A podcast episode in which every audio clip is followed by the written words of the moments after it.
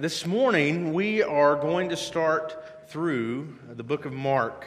And this will be a, a, sermon series, if you will, that we will be in for a while. And we'll have some little breaks along the way as we travel through Mark. But Mark is going to be uh, the first uh, gospel that we have looked at uh, together since I have been here. It'll also be uh, really the first narrative book. And so you'll see that it's a little bit different as uh, we um, look at the book of Mark. The way you should understand uh, Mark's gospel Mark is writing what is uh, what should be thought of as a theological biography. So, what that means is that he doesn't include everything that Jesus ever did. Uh, he doesn't write about these long times every night when Jesus went to sleep. Um, as a matter of fact, Mark does not include uh, the birth narrative of Christ that is um, common uh, that you're aware of from Matthew and Luke. And so it's very different in that. It's the shortest of the Gospels um, and uh, much shorter than Matthew, uh, Luke, or John. And I think it's going to provide for us a, a, a great study of the life of Christ. But what we should understand as we read these events from Christ's life, that the author has selected those events from a theological perspective. Um, it's not random. He's wanting to tell the big story of the life of Christ, and he did so by picking a series of events from Christ's life to tell us about. And of course, like all of the Gospels, much of this book will be focused later on in that last week of Christ's life. And it was that last week that was the definitive point in Christ's life. And so all the gospel writers really take a lot of time to talk about the events. What you'll find is, as we go through Mark's gospel, there will be uh, a quick movement through, and then once we get to the last week, things slow down dramatically. And it's the same with all of the Gospels, is because the writers want to give us the most detail about that last week when Christ went to the cross for us. So, when we conclude today's message, and I think it's very fitting that we do so, as you can kind of see here at the front, we are going to have the Lord's Supper. And so, as I get to the end of the message this morning, I will talk to you about that, and then we will take uh, part in uh, that important part of our church's um, ministry and work in taking the Lord's Supper. So, I want to invite you to stand as we read the first 11 verses of Mark's Gospel, beginning in Mark 1 and verse 1.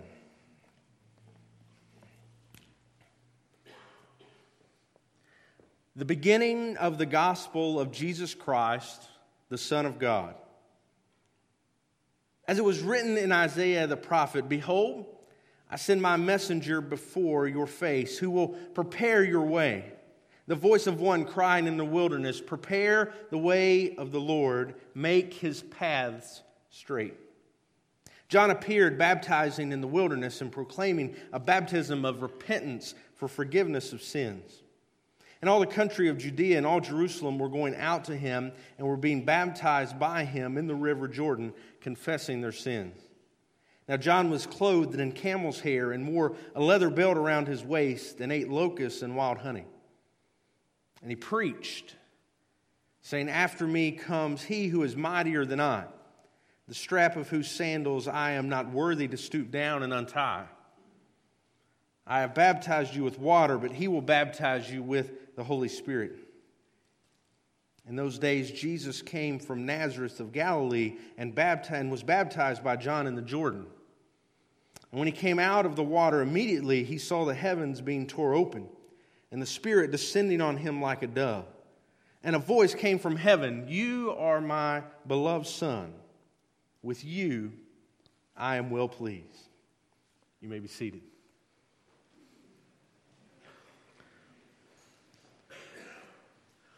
Mark does not mess around getting to the ministry of Christ. If you go and look at all of the other Gospels, it takes longer for them. They've got more stuff that they talk about before they get to the ministry of Christ. But here, Mark doesn't mess around. He wants to get us directly into the focus of his book. And so he tells us that that's going to be his purpose from the beginning. Because he writes in verse 1 the beginning of the gospel of Jesus Christ, the Son of God. He wants us to know that this is it. This is how it all started. This is how we get the good news. And he also doesn't mess around about telling you very directly who Jesus is. If you think about the life of Christ, if you know much about it, you understand that it's later in his life when his disciples begin to get some sense of who he is. But quite honestly, they still don't understand it very well until after he has died and after God has raised him from the dead. But Mark does not want to wait that long for his readers to understand who Jesus is. He tells them this is the beginning of the gospel of Jesus Christ, the Son of God. Now, if you're a church going person, as you are at least today, that's a pretty common understanding. It's who we understand Jesus to be. But for those who are reading this for the first time, especially those who would come from a Jewish background, they would read this and it would be kind of shocking. How is it that the one true God, who is the only God, how does he have a son? For those who would read on, the answer would be given to that question. It is meant to intrigue and draw you in. This is an important thing you're about to read because you are reading about the Son of God. And so, since you're reading about the Son of God, it kind of demands that you read on because it's an important thing.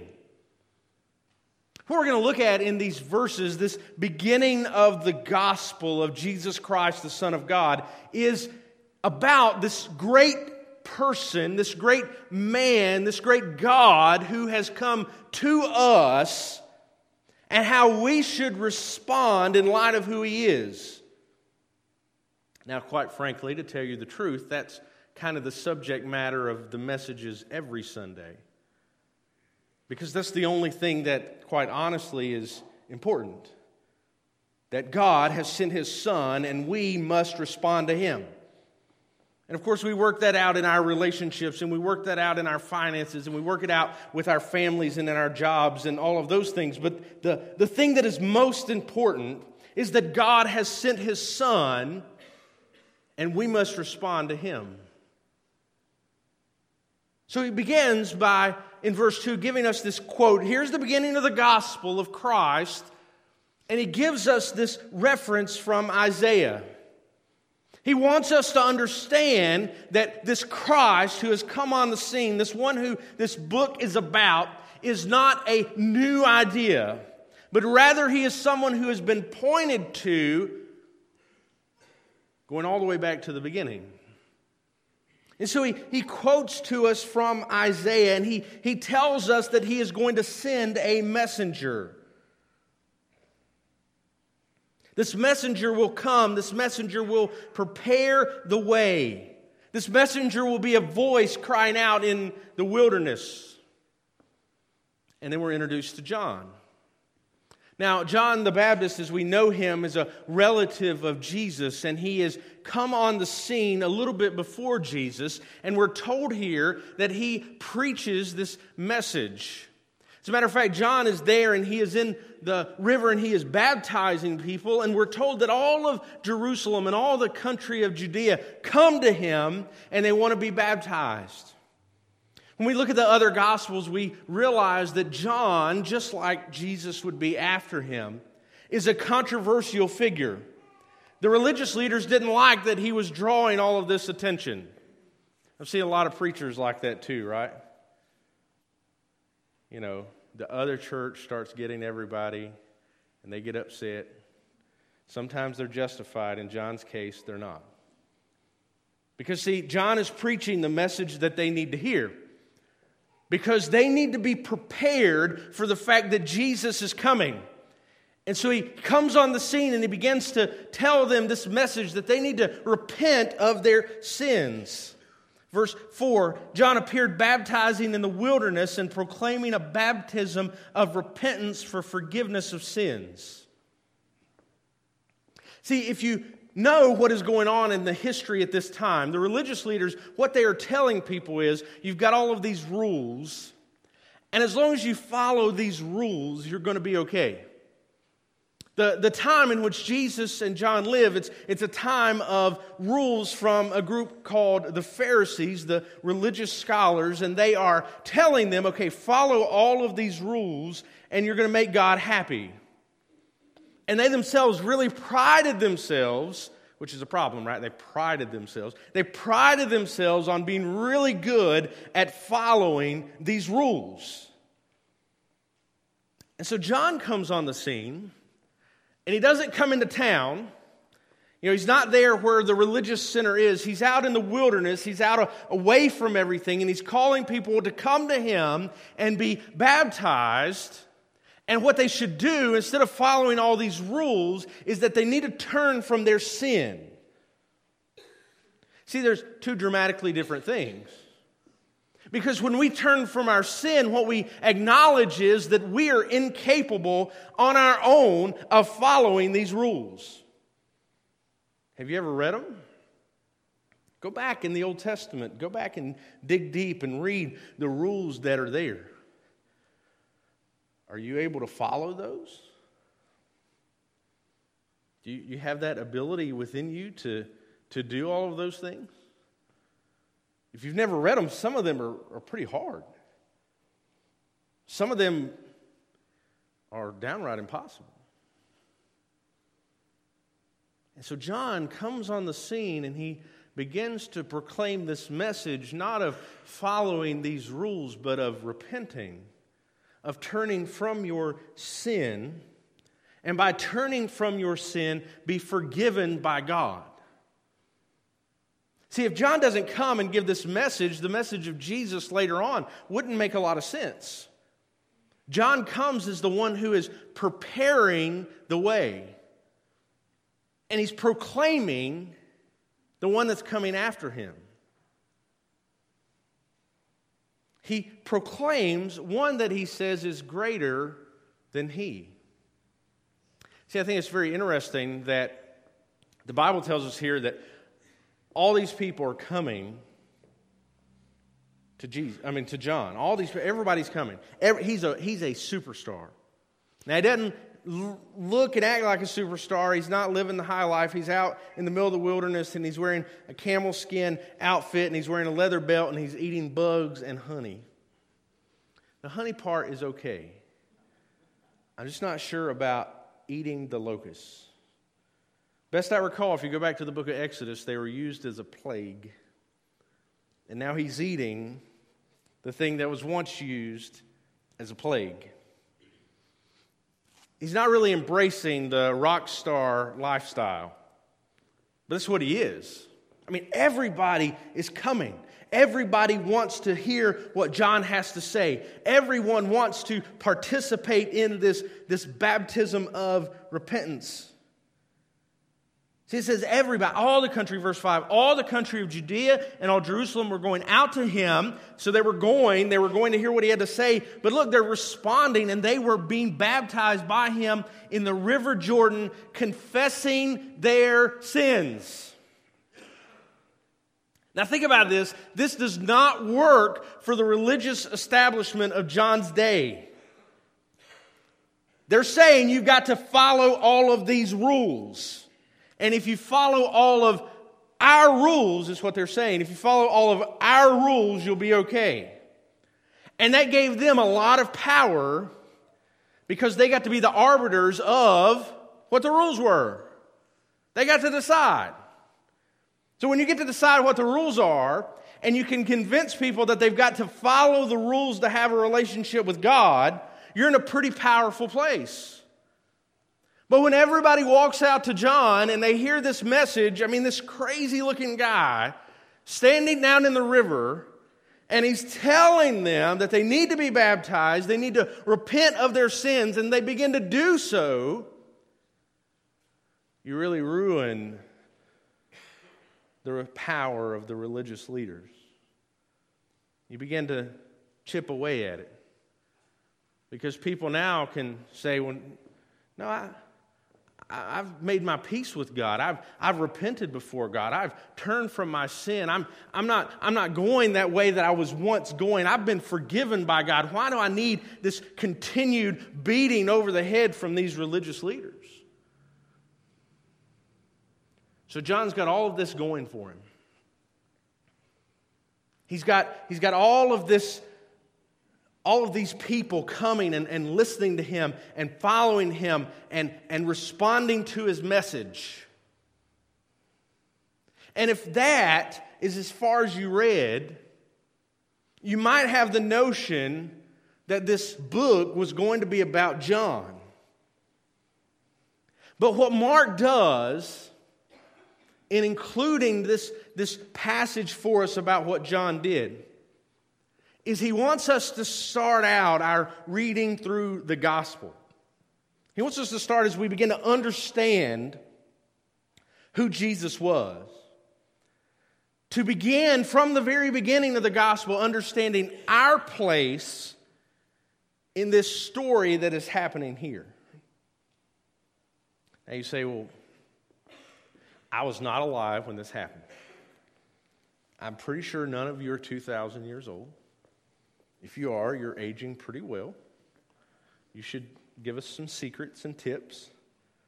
I've began to count some grays in my hair, which I'm very disappointed about.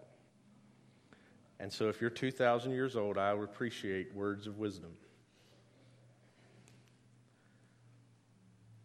You say this happened 2,000 years ago. How am I involved in this story?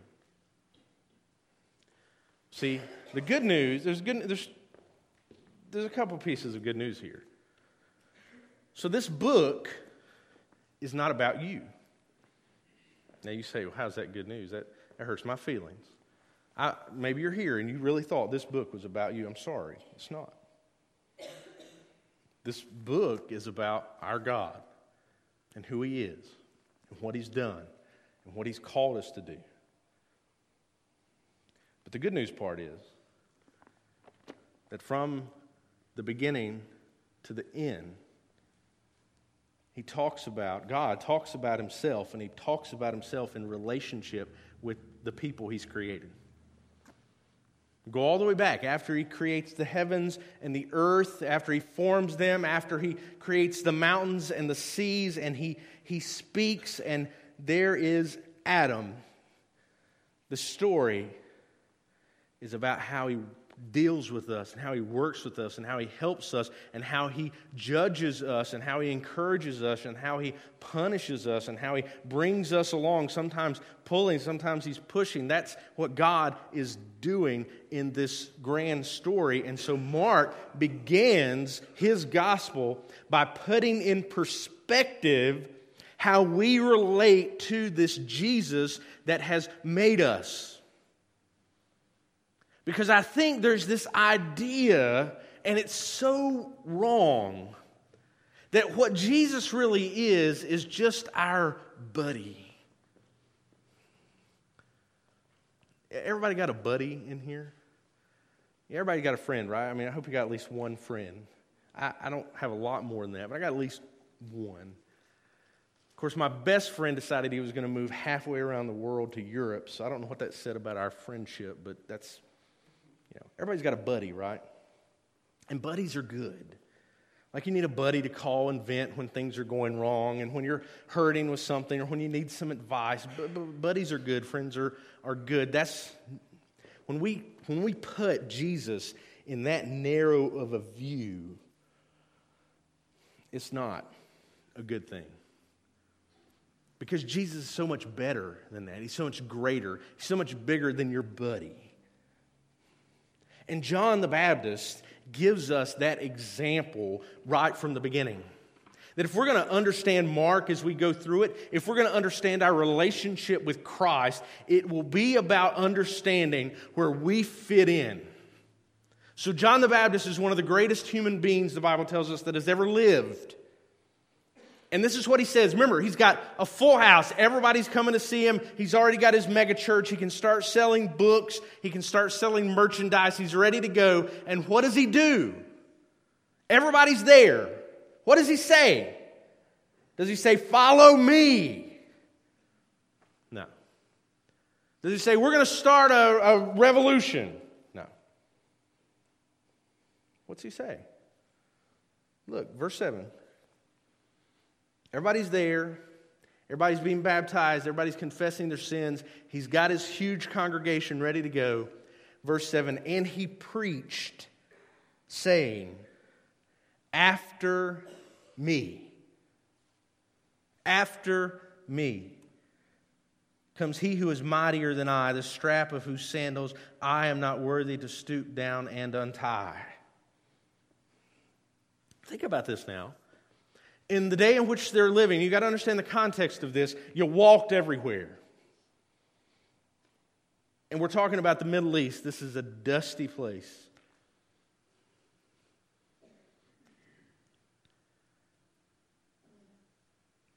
It was not a person of high importance who would unstrap a master's sandal, right? I mean, that's, that's work that you would have a, a slave to do, a work you would have a servant to do. And John tells everybody who's listening, all the people, they've come out to him. They've been saved in John's church. They've been baptized in John's church. Everybody loves John. Everybody loves this crazy looking guy with the camel skin and the belt and eating the bugs. He says, Listen, it's not about me. It's not about me at all. It's not about me one bit. There's a guy who's coming after me. And I'm not even worthy enough to get down in the dust and mud and dirt and tie his shoe or untie his shoe. Do anything to us. I'm not even worthy to get down in that place. That's how much greater he is than I. He says, if you think what I'm doing is great, verse 8, I've baptized you with water. He will come and baptize you with the Holy Spirit. Friends, what he is saying to them there is so radical, they would have had no context into what it would have meant. They couldn't have known fully what, what he was meaning when he said, You will be baptized with the Holy Spirit. And go to the Old Testament and kind of read about the concept of that might happen one day. And John says it's going to happen when Jesus comes. So, friends, that is our first proper response if we are going to understand Jesus. If we're, gonna, if we're gonna get anything as we study through Mark, if we're gonna get anything out of our relationship with Christ, we have to understand and put into practice that He is far superior to us. We can't just sing about it in a song. We can't just have it as a, a buzzword in a Bible study. We have to ultimately understand that He is great and we are inferior. If John the Baptist is not unworthy to mess with Jesus' feet, where does that put me and where does that put you? See, we like to live like, yeah, Jesus, he's, he's great, but we're going to do whatever we want. Oh, Jesus is great and he said some nice stuff, but that's irrelevant when I leave church on Sunday. How foolish a way of thinking that is. Here's John, the one who the Bible had already taken enough time to go back into the book of Isaiah and talk about the voice who would be crying in the wilderness. And he says, No, Jesus, he's, he's the guy. What does this say about when we try to lift ourselves up above other people instead of saying, no, Jesus? It's, it's about Him, it's, it's not about me. It's about what He has done, not what I am doing or can do or will do.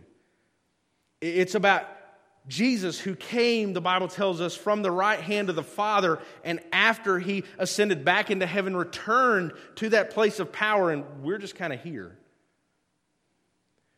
We're just kind of, well, we have lives that are a vapor, a mist, here today, gone tomorrow. And yet, we live in a world that so tries to just push ourselves higher and higher in the view of other people. We try to lift ourselves up to be more than we really are. We try to build ourselves up in people's minds, and that doesn't work. Because here we have John, and he is saying, Look to Christ. He could have received all the greatness, but he deflected it and said, Look at Jesus. And then we're introduced to Jesus.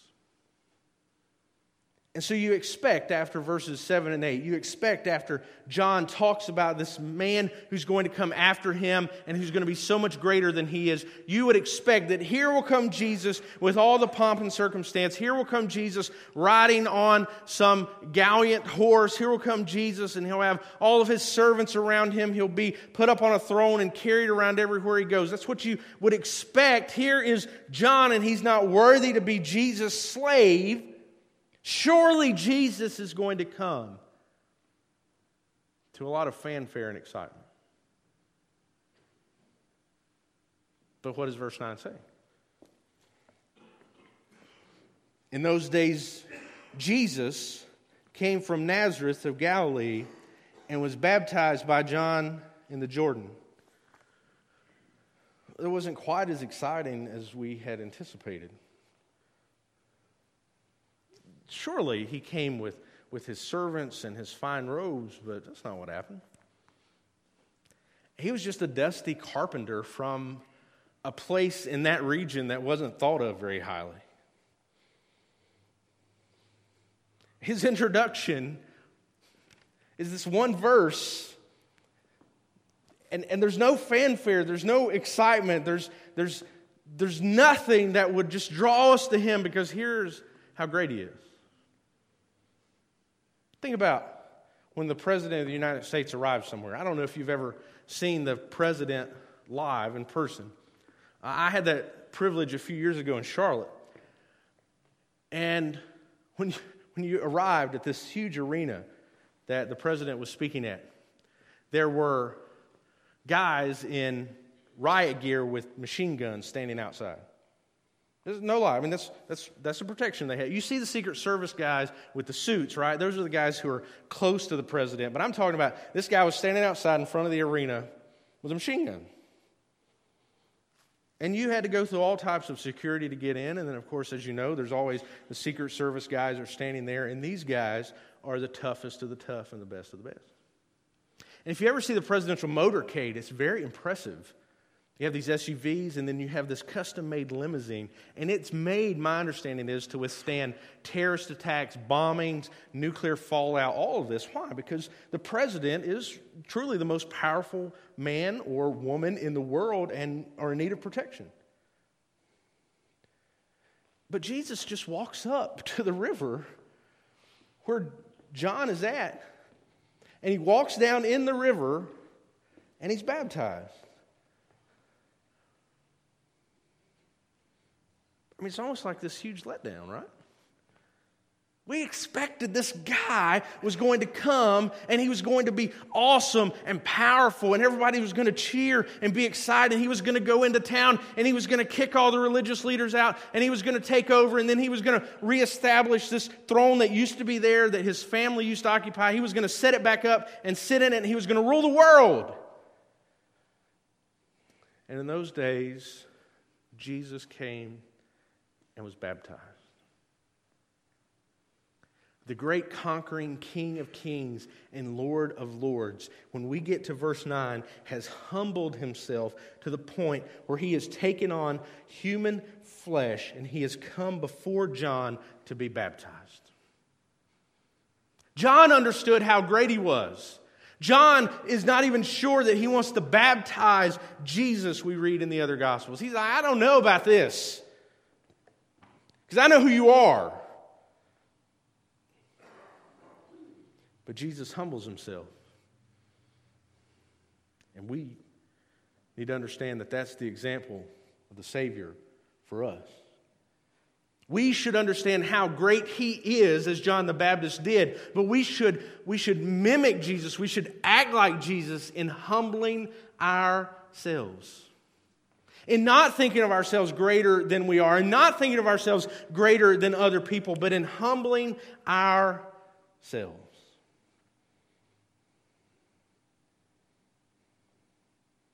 What a great example. There are plenty others, and we'll see them as we go through Mark. You read them as you go through the other Gospels where Jesus humbles himself. As a matter of fact, the greatest example we see of that is the fact that he humbles himself unto death, even death on the cross. Here it is the God of the universe who has stepped out of eternity, stepped into humanity, has dwelt among his people, and he allows himself to be crucified for us. But we, we let pride rule our lives. We let our pride direct us so often. We like to boast about things that are worthless. We make huge deals and spend all types of time dwelling on things that do not matter at all for eternity. We are often so guilty of that. And I think it burdens and saddens the heart of our Savior because he knows what he did here in verse 9 in coming to John humbly, not with fanfare, and being baptized. Now, think about that. John has been baptizing all of these people for forgiveness of sins, for repentance and forgiveness of sins. And here Jesus comes, and what he's saying to John and what he's saying to everyone who's watching and what he is saying to us as we read this passage is I am bringing myself to you. His ministry starts out with his baptism because he is wanting everyone to see and know that he is identifying himself with sinners. That he is going to have the experience that humanity has. We'll see next week that he goes out into the wilderness. And though Mark's gospel does not record this full account, we understand that he was tempted there. And if you study the temptation that Jesus faces in the wilderness, and you go back and you study the temptations that, excuse me, that Adam and Eve face in the garden, you see that there's a, a correlation between those temptations. You would see later in Paul's writings that those temptations are common to all people, except that you and I, when we fall into temptation, we give in. We might not do it every time, but we do it a lot of the time. Yet Jesus goes into the wilderness and he withstands that temptation. Why does he do that? Why is he baptized? Because he wants you to understand that he is like you. He has faced those difficulties. He has faced those hardships. When we see his life as we go through Mark's gospel, we're going to understand that he is like us. Except he doesn't sin, except he doesn't give in we see when he is praying on the night before he dies that he is so burdened with the task before him. The Bible said his sweat was like drops of blood because of the heartache that he was feeling. You and I have been there. We have felt that heartache, and Christ wants us to know as He steps into those waters of that river to be baptized that He understands what we are going through. But he, what he wants us to do is respond like he did humbly. not with pride, not with boasting, not with thinking more highly of ourselves than we ought. John proclaims the greatness of Christ. Christ proclaims his humility. But look here at these last two verses, what God proclaims.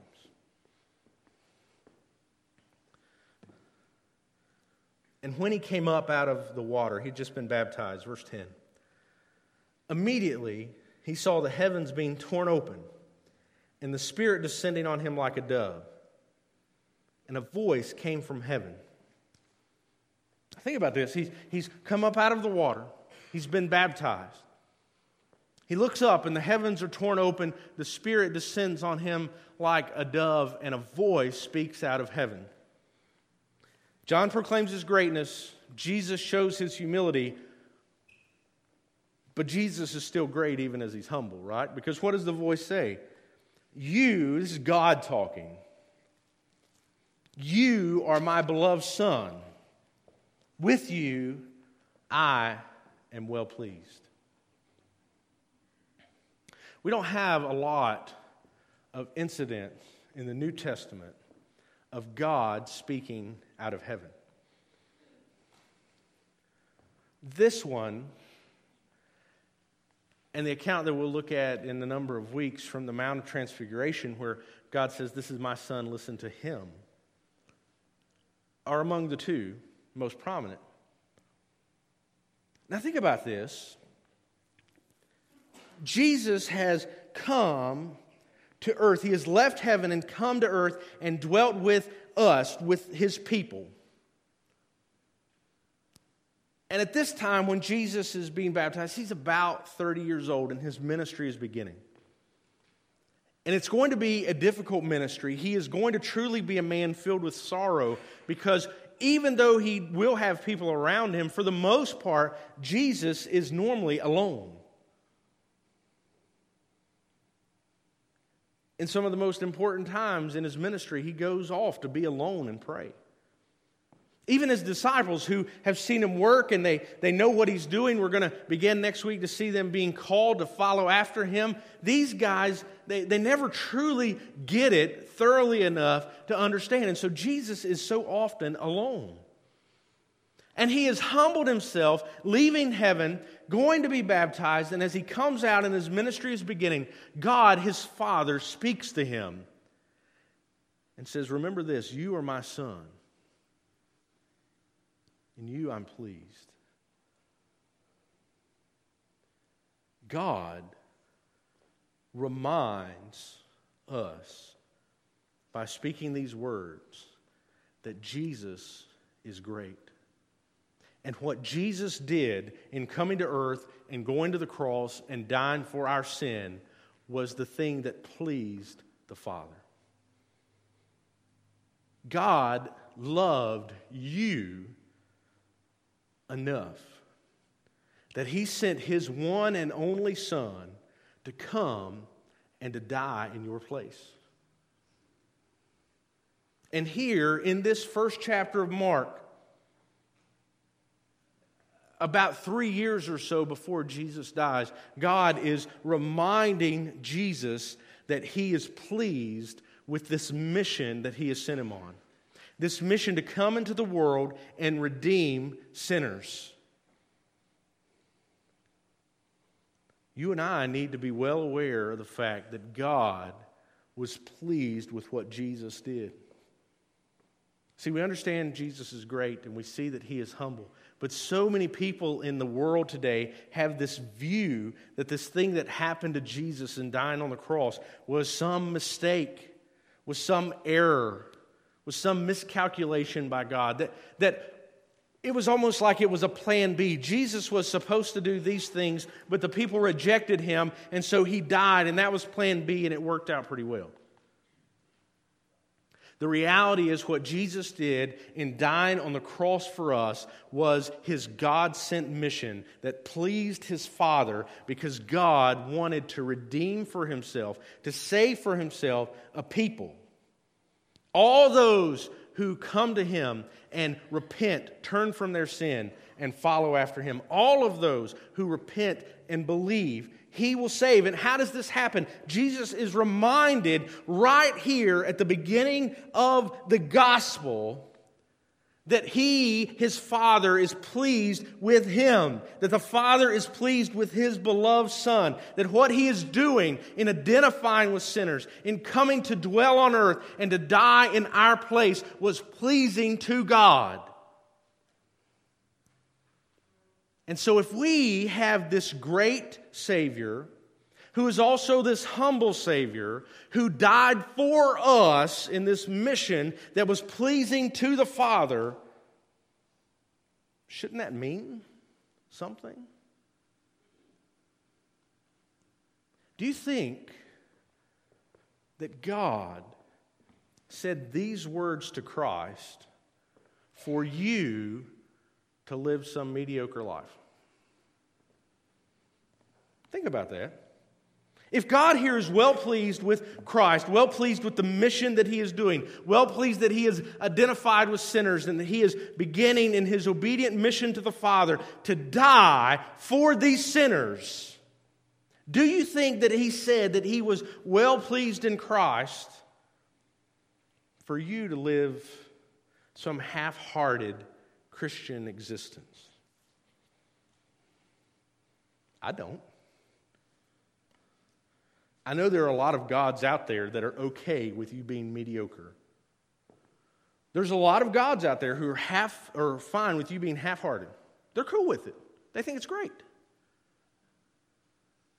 The God of the universe who created you and sent his son to die for you is not numbered among those gods.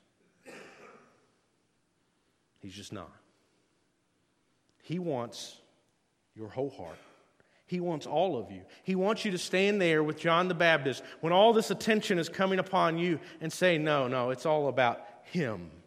It's all about Christ. It's all about the one who died to make you free. He wants you, when all this attention is coming upon you, all these opportunities to boast in yourself are coming upon you, to humble yourself and point toward Christ. He wants you to live a life where God could rip open the heavens, where the Spirit could descend on you like a dove, and He could look down at you and say, You are my son, you are my daughter, in you I am well pleased. And when we don't live a life like that, and what we're doing is we're building ourselves up, we're forgetting our humility.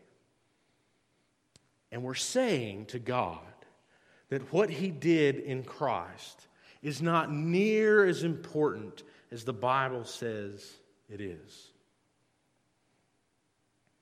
He has given you and I the great opportunity to hear the gospel of Jesus Christ, the Son of God and then to take that message of the gospel, to receive it into our life, to have it transform who we are, to transform our heart and our mind and our actions.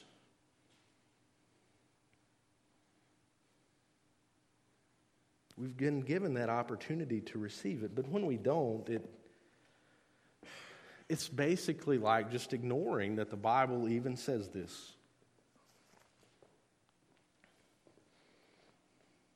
See, what you're going to find as we go through Mark's gospel is we're going to find that Jesus is proclaimed as greater and greater and greater. He's able to stand in a boat in a raging ocean and speak, and everything calms. He's able to raise other people from the dead. And the more and more and more that the Bible, that the gospel proclaimed him as great, the more and more humble he becomes. And the more humble he becomes, the greater he becomes. And the more humble he becomes, the greater he becomes. And the greater Jesus is recognized, the more humble he becomes. And it's a continuous pattern all the way to the point where he shows his ultimate greatness by going to the cross and dying for you. Where he went and he took the keys from death and hell and the grave, where he bought each and every person here who has trusted in him.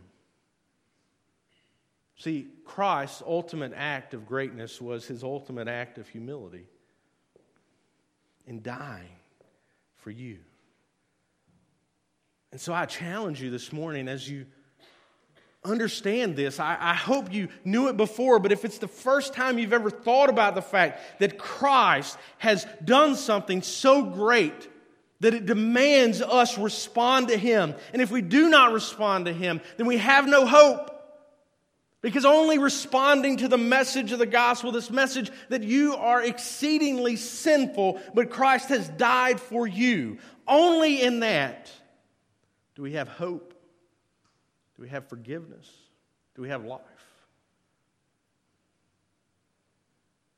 So I challenge you with that this morning. When you open up, if you open up a book in your mind that is your life, this is what I'm doing, this is where I'm going, these are my goals and aspirations, this is what I hope to achieve, this is, this is the relationships I hope to have, whatever it is. Is it all sitting there? Everything you want to do, everything you've done, everything you plan or hope to achieve, it's, if it's not all sitting there on a foundation that is controlled by Christ, what good is it? I, I really don't care if you go out in life and make a $100 million. It's, it's irrelevant to me if your kids turn out perfect and you have the greatest marriage and your bank account is full and everybody loves you at your job and, and everybody wants you to, to be their friend and pat you on the back, and none of that stuff matters. If your entire life is not undergirded by the greatness of Christ, if your life is not dictated by the humility of Christ, what value is it? There's a lot of people got a lot more money than I do. I'm made aware of that that end of every week when my little text message pops up. You might want to put money in the bank. You might want to put money in the bank. A lot of people are more popular than I am. A lot of people achieve more than I will. But it's all irrelevant. It's all irrelevant if Christ and the calling that He has placed on your life is not the foundation of everything you do. As we get ready to close up our service, we're going to do something that I think is a very appropriate reminder of this text, of the greatness of Christ and the humility of Christ. Because what we're going to do is we're going to take the Lord's Supper. As you come to the end of the Gospels, you read of an incident where on the night before Christ was crucified, he gathered his disciples together and they took what was a Passover meal. Passover was and still is a holiday that the Jewish people celebrate to remember when God delivered them out of Egypt. And in that celebration, they would take um,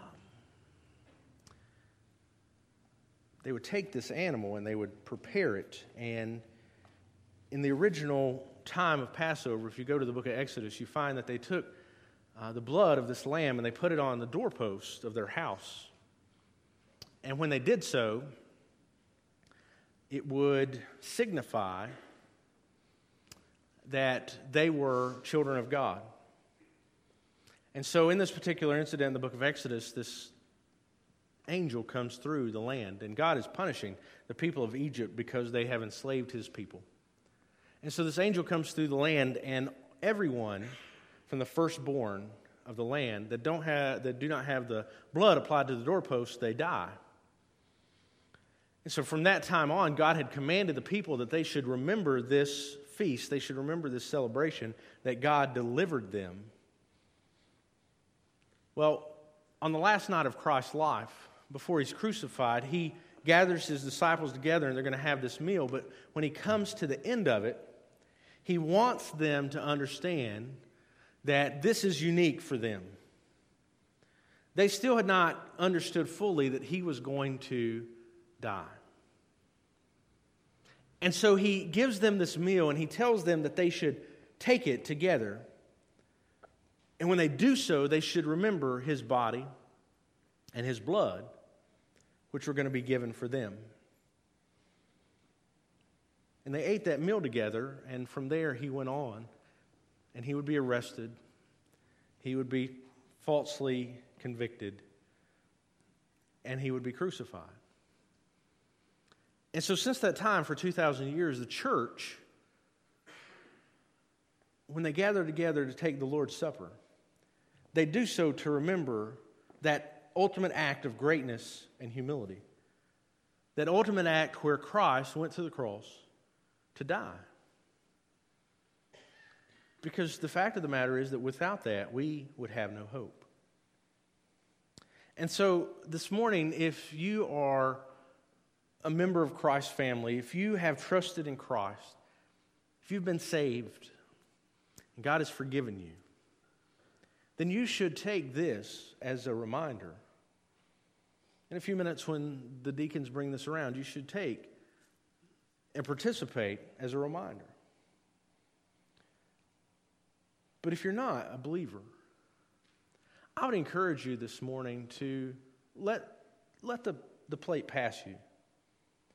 And I encourage you for this because until we know Christ, there's nothing to celebrate at this table. What God wants us to do is to come to Him and respond to Him. And this is for His family.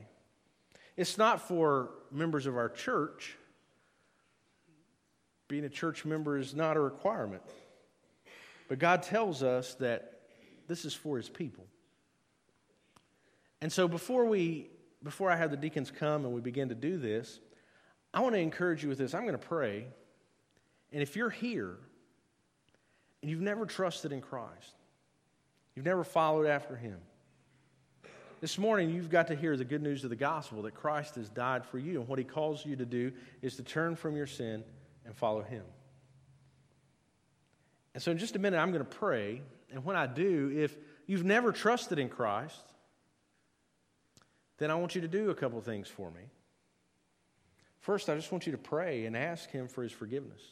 I'm not going to give you a special prayer to check off your list, there's none of that. God is speaking to your heart just ask Him to forgive you. And then when the plate comes around, take it and rejoice in what God has done. And then when we finish today, come and talk to me about it. I want to share with you more about who Christ is and what He has done for you. But this is a celebration. That as terrible a day it was when Christ went to the cross, as, as bloody as it was, as horrific as it was, it was to buy you back from sin and death. It was to offer you new life and hope with Him forever. So I want us to pray. And after we do, our deacons are going to come forward and we'll take the Lord's Supper. Let's pray together.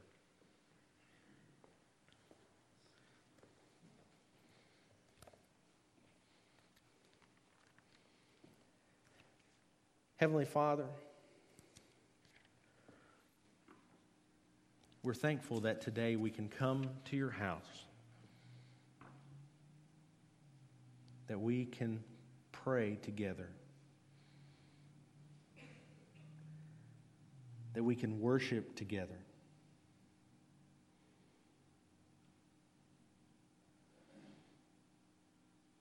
God, I would ask that tonight,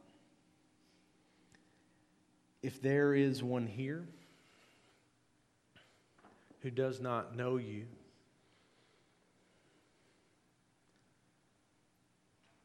Who's never trusted in you or followed you, God, who is not a part of your family, I would pray right now that you would be speaking to their heart.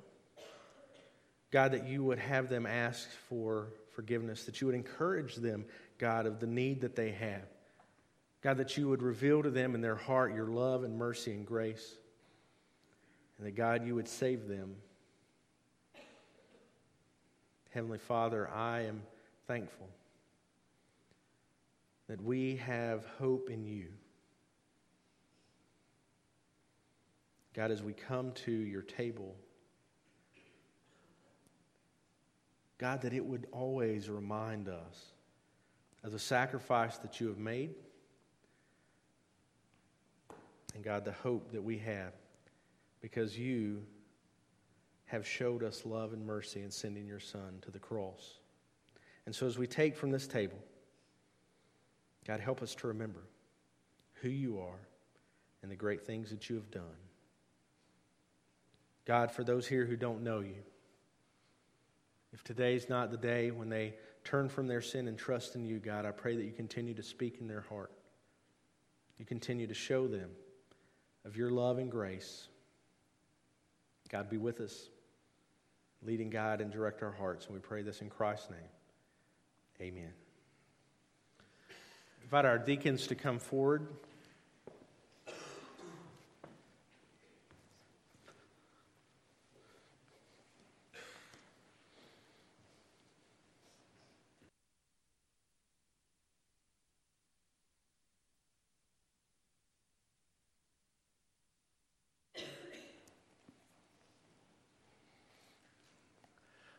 Read you from Mark's account, the Passover that Jesus had with his disciples. And on the first day of unleavened bread, when they sacrificed the Passover lamb, his disciples said to him, Where will you have us go and prepare for you to eat the Passover? And he sent two of his disciples and said to them, Go into the city, and a man carrying a jar of water will meet you. Follow him. And wherever he enters, say to the master of the house, The teacher says, where is my guest room where I may eat the Passover with my disciples? And he will show you a large upper room, furnished and ready, and prepared for us. And the disciples set out and went to the city and found it, and just as he had told them, and they prepared the Passover. And when it was evening, he came with the twelve, and as they were reclining at the table and eating, Jesus said, Truly I say to you, one of you will betray me, one who is eating with me. They began to be sorrowful and say to one another, Is it I? And he said to them, It is one of the twelve, one who is uh, dipping bread into the dish with me.